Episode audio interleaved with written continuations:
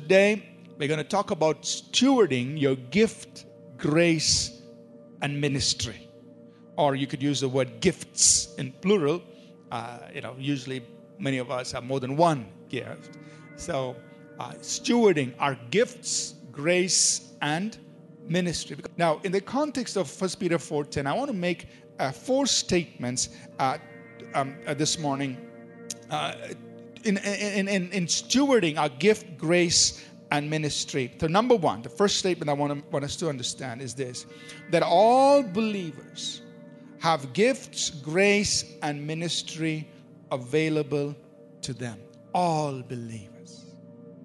Each one of us sitting here, each one of you watching online, all believers have gifts, God given endowments, have grace, God's empowering, and ministry opportunity to serve that God has, has for you. Number two, ministry happens when you use your gifts and grace to serve people. So, how can you have ministry? Just use the gifts and the grace that God has in your life to do what? To serve. That means to attend on people, to help people. Just use the gifts and the grace God has given you to serve people, and then ministry happens. How can I serve in, in these present circumstances? You know, um, I understand that this year, 2020, has been an unusual year for many of all of us. None of us have lived through something like this before in our lives, in our lifetime. Uh, and so it's been different, it's been unusual. Uh, but this is not an excuse to not serve. The present situation, the circumstance, is not an excuse to become passive or become inactive. In fact, this is the, these are the times where the wisdom of God is demonstrated. You can say an amen to that. These are the times in which we shine with the wisdom of God and say, look, this is how we can do things. Tap into the wisdom of God. God, how do you want me to uh, serve people? How do you want me to exercise the gifts and the grace? God's gift and grace over your life does not withdraw, does not become dormant just because there's a pandemic. You just have to find out by the wisdom of God how do you want me to exercise these things? Number three, this is the main point of today's message. This verse is telling us to be a good steward of your gifts, grace, and ministry. So, gifts, what God has endowed you to do, grace, what God empowers you to do, and ministry is what happens when you serve people.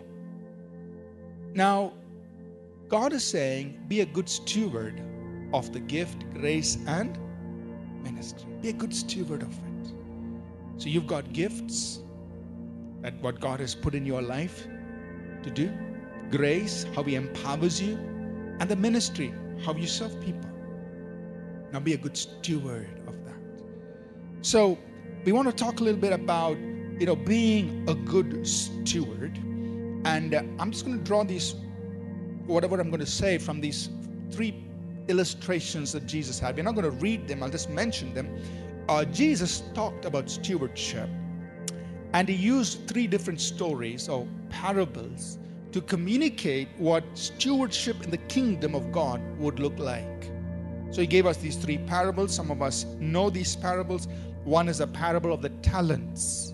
That's in Matthew 25. Another parable was a wise and faithful steward. That's in Luke 12. And then Jesus used a negative story, the parable of the unjust steward. I want to, you know, uh, draw information from these three illustrations and present these four characteristics of a good steward. Are you with me so far? First one is faithfulness. Second thing about about uh, being a good steward is excellence. The third characteristic of faithfulness is accountability. And lastly, there is productivity. So, a good steward is productive or profitable or fruitful or there is multiplication. So, you look out for these things. Last point I want to share now, and then we will take some time to pray.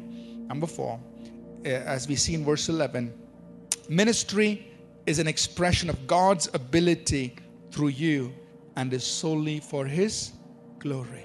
Now, this is great consolation to know that it is the ability of God through our lives, not our own ability. Of course, we make the effort, we nurture our gift, we develop our uh, skills, we do all of that. But at the end of the day, God, it is you who's going to do this through me. It's your God's ability through our lives. Amen. Whatever you're doing, God's ability.